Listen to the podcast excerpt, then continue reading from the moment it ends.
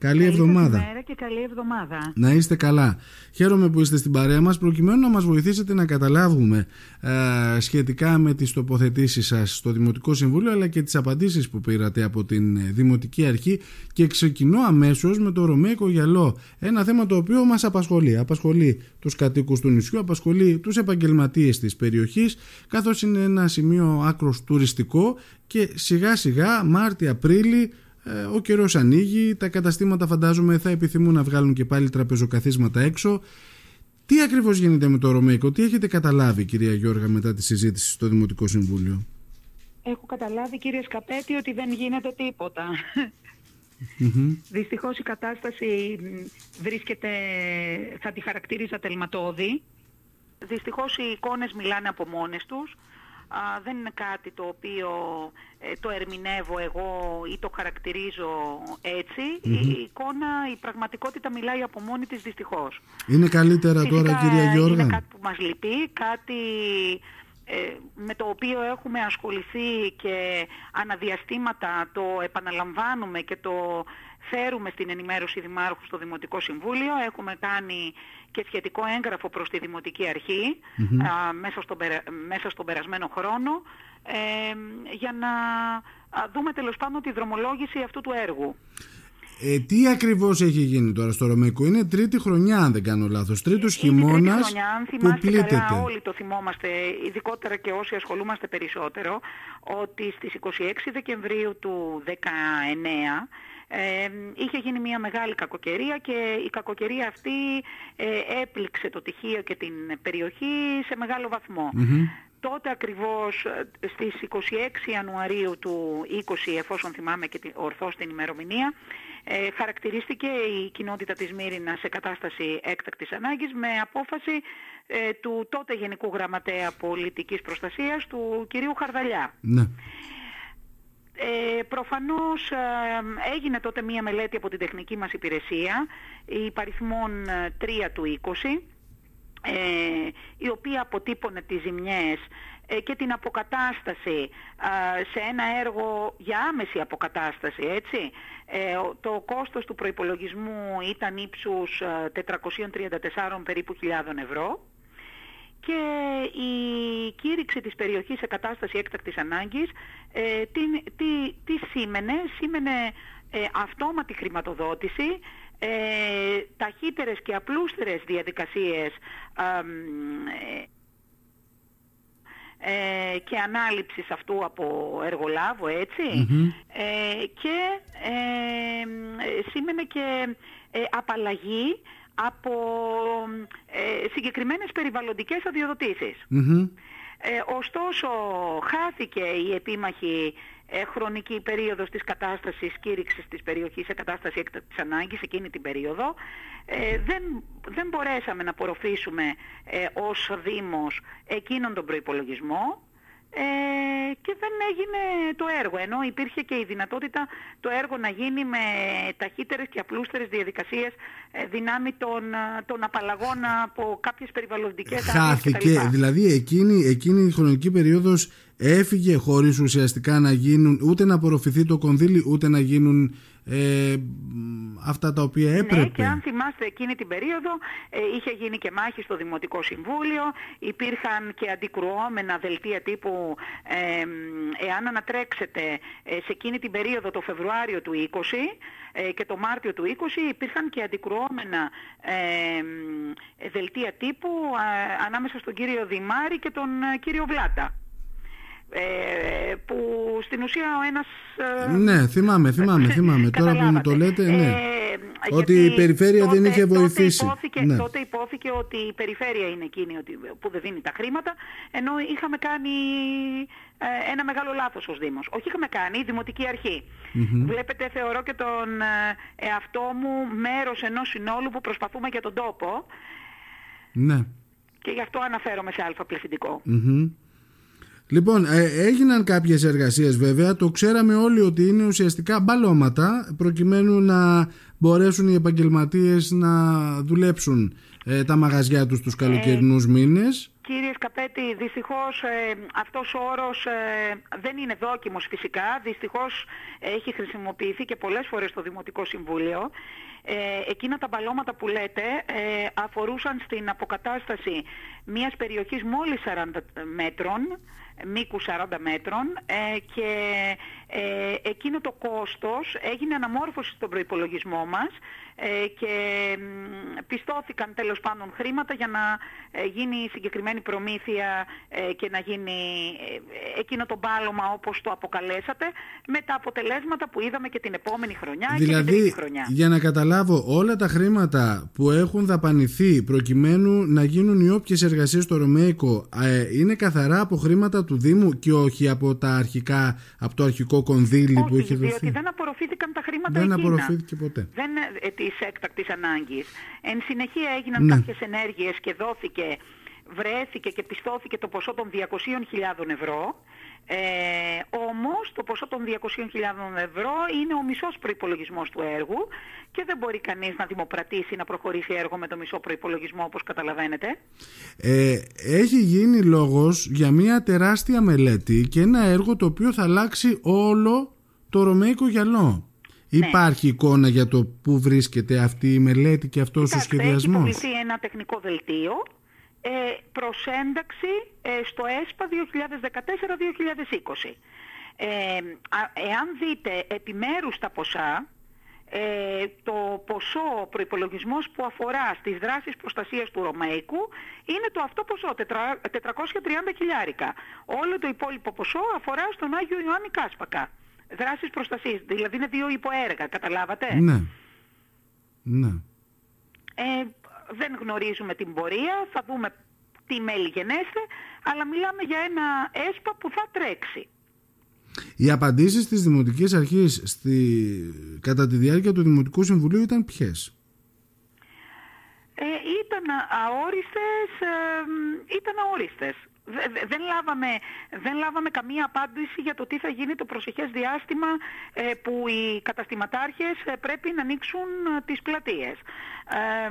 Νομίζω και εσείς είχατε, δράτω με τις ευκαιρίες να σας υπενθυμίσω τις απαντήσεις που λάβατε από το Δήμαρχο σε μια συνέντευξη την οποία σας έδωσε αρχές Δεκέμβρη του 21, δηλαδή προ-3 μηνών περίπου, οπότε και είχε λάβει χώρα η τελευταία προσβολή και είχατε λάβει διαβεβαιώσεις ότι το προσεχές διάστημα θα γίνουν και καταγραφές των ζημιών και αποκατάσταση και αποκαταστάσεις. Είχε χρησιμοποιήσει και τον πληθυντικό αριθμό.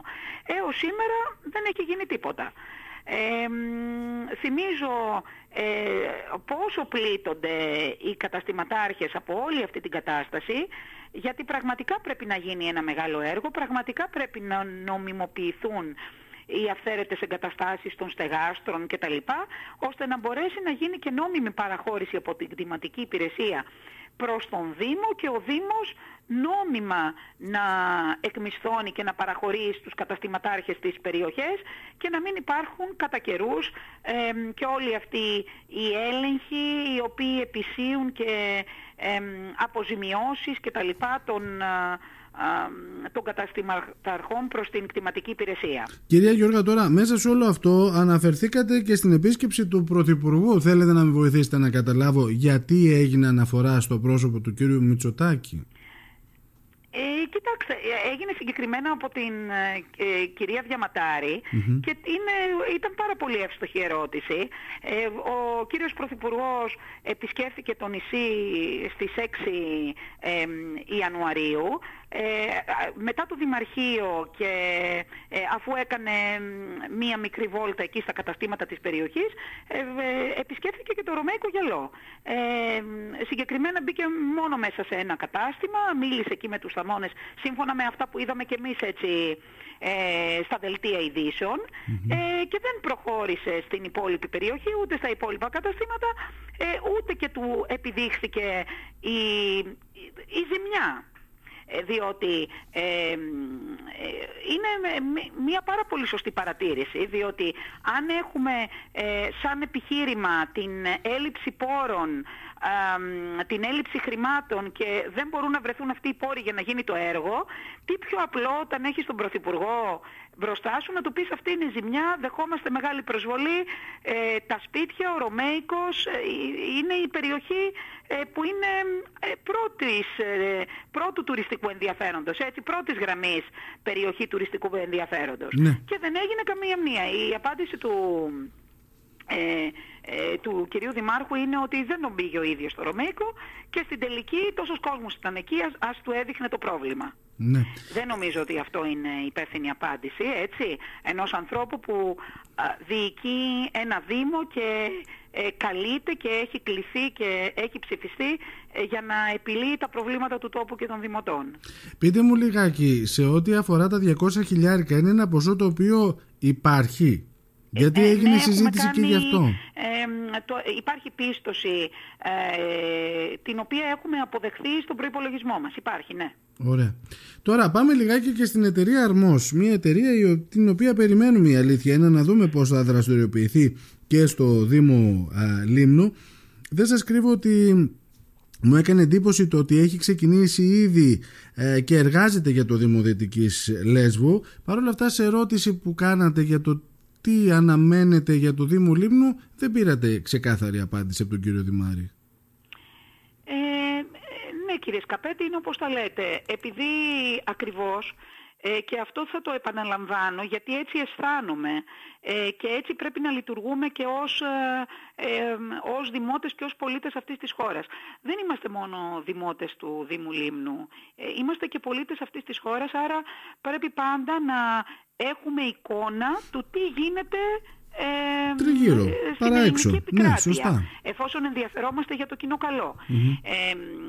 Εγώ διαβάζω συστηματικά, έτσι, το τι κάνουν δήμοι, είτε που είναι όμοροι γειτονικοί με τους οποίους έχουμε σχέση, είτε δήμοι που έχουν αντίστοιχα χαρακτηριστικά, πληθυσμιακά, γεωγραφικά και άλλα με τα δικά μας.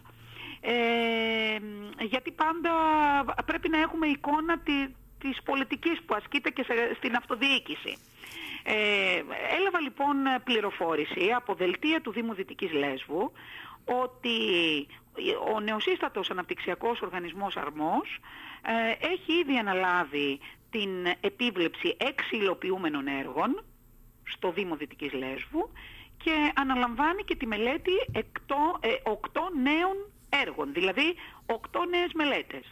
Ήταν εύλογο το ερώτημά μου, το οποίο υπέβαλα προς τον Δήμαρχο και προς τον Πρόεδρο του Διοικητικού Συμβουλίου του Νεοσύστατου Οργανισμού, τον κύριο Δημάρη, ποια είναι η προτεραιότητα του δικού μας Δήμου να εντάξει και ποιο έργο στον αναπτυξιακό.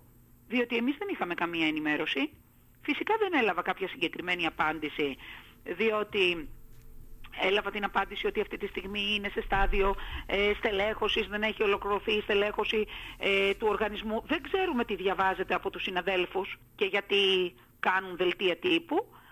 Και παρεπιπτόντως και μετά από κάποια λεπτά υπόθηκε ότι μπορεί να βάλουμε το κοινοτομείο στον Κάσπακα. Κοιτάξτε να δείτε, καταρχήν αυτά τα ζητήματα, αυτή την ενημέρωση δεν πρέπει εμείς οι δημοτικοί σύμβουλοι και οι δημότες να την έχουμε παρεπιπτόντος. Δηλαδή δεν πρέπει να προκύπτει μόνο μετά από ερωτήματα. Αν δηλαδή εγώ δεν είχα υποβάλει το ερώτημα, δεν θα έπρεπε ο κάθε δημότης να έχει ενημερωθεί.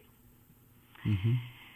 Φυσικά δεν λάβαμε απάντηση γιατί δεν υπήρχε και κανένα έργο, έτσι. Δεν υπάρχει ένας προγραμματισμός όπως προκύπτει να υπάρχει στον αντίστοιχο Δήμο. Ούτε συγκρίνω, ούτε είπα τον άλλον Δήμαρχο καλύτερο, γιατί είχα και κάποιο τέτοιο σχόλιο, τι θέλετε να πείτε, ότι ο κύριος Βέρος είναι καλύτερος Δήμαρχος από μένα.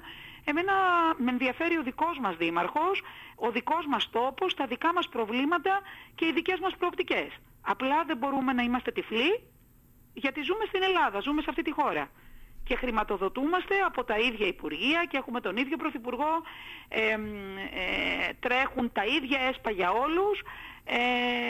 Δυστυχώς, κύριε Σκαπέτη, έλαβα την εξής απάντηση, την οποία την θεώρησα άκρος την επικίνδυνη και τη θεώρησα υπεκφυγή, ότι τα λεφτά πάνε στη Λέσβο γιατί στη Λέσβο είναι το μεταναστευτικό. Δηλαδή είναι κρίμα να δίνουμε τέτοιες απαντήσεις. Μάλιστα. Λάβαμε την απάντηση προχθές ότι δεν μπορούμε να κάνουμε αγροτική οδοποιία στο νησί και ψάχνουμε το ευρώ γιατί η αγροτική οδοποιία δεν εντάσσεται σε προγράμματα. Και έφερα παράδειγμα πάλι το Δήμο Δυτικής Λέσβου, όπου προμηνώς ενέταξε ο Δήμαρχος Δυτικής Λέσβου 4 νέες μελέτες στο πρόγραμμα Αντώνης Τρίτσης συνολικού προϋπολογισμού 5 εκατομμύρια ευρώ. Αγροτική οδοποιία. Ναι. Δεν γίνεται κάποια πράγματα να ισχύουν για όλους τους άλλους δήμους και να μην ισχύουν για μας. Δυστυχώς για τον κύριο Δήμαρχο και διαβάζουμε και ενημερωνόμαστε και γνωρίζουμε γράμματα και φυσικά ο στόχος μας, ο σκοπός μας και η υποχρέωσή μας πάνω απ' όλα είναι να συμβάλλουμε στο καλό του τόπου. Το να απαντάμε ψευδώς τους δημότες για πράγματα που εν γνώση μας την ώρα που τα απαντάμε είναι ψευδή, είναι πάρα πολύ κρίμα και δεν το αξίζει ο Λιμνιός, κύριε Σκαπέτη. Μάλιστα, μάλιστα. Κυρία Γιώργα, θέλω να σας ευχαριστήσω πάρα πολύ για τον χρόνο σας και για την κουβέντα που είχαμε. Είναι να θέματα καλά, τα οποία... Εγώ σας ευχαριστώ που μου δώσατε την ευκαιρία να έχουμε αυτή τη συζήτηση και καλημερίζω τις φίλες και τους φίλους. Να είστε καλά. Είναι θέματα τα οποία μας απασχολούν και καλό είναι να υπάρξουν απαντήσεις ή να δούμε τουλάχιστον, αν δεν υπάρξουν απαντήσεις, να δούμε τουλάχιστον να υλοποιούνται πράγματα γύρω από αυτά. Να τα παρακολουθούμε στενά και κάθε πίεση και κάθε ανάδειξη του θέματος δεν γίνεται με σκοπό την αντιπολίτευση, ούτε τη φασαρία, ούτε τον καυγά. Είμαστε άνθρωποι της δημιουργίας και των έργων και είμαστε αισιόδοξοι ότι αυτός ο τόπος έχει προοπτικές και αυτές τις προοπτικές πρέπει να ενθαρρύνουμε. Γι' αυτό το λόγο αναδεικνύουμε τα θέματα, τα τονίζουμε, όχι για να βγάλουμε τον κύριο Δήμαρχο κακό, απλά δεν μπορούμε ούτε ψέματα να λέμε, αλλά ούτε και να κρύβουμε την αλήθεια. Κάθε ανάδειξη του θέματος ενισχύει και την πίεσή μας προς τον δρόμο του να υλοποιηθεί ένα έργο, έστω και με καθυστέρηση. Σας ευχαριστώ, κυρία Γιώργα. Καλημέρα. Να είστε καλά. Καλή σας ημέρα. Ευχαριστώ πολύ.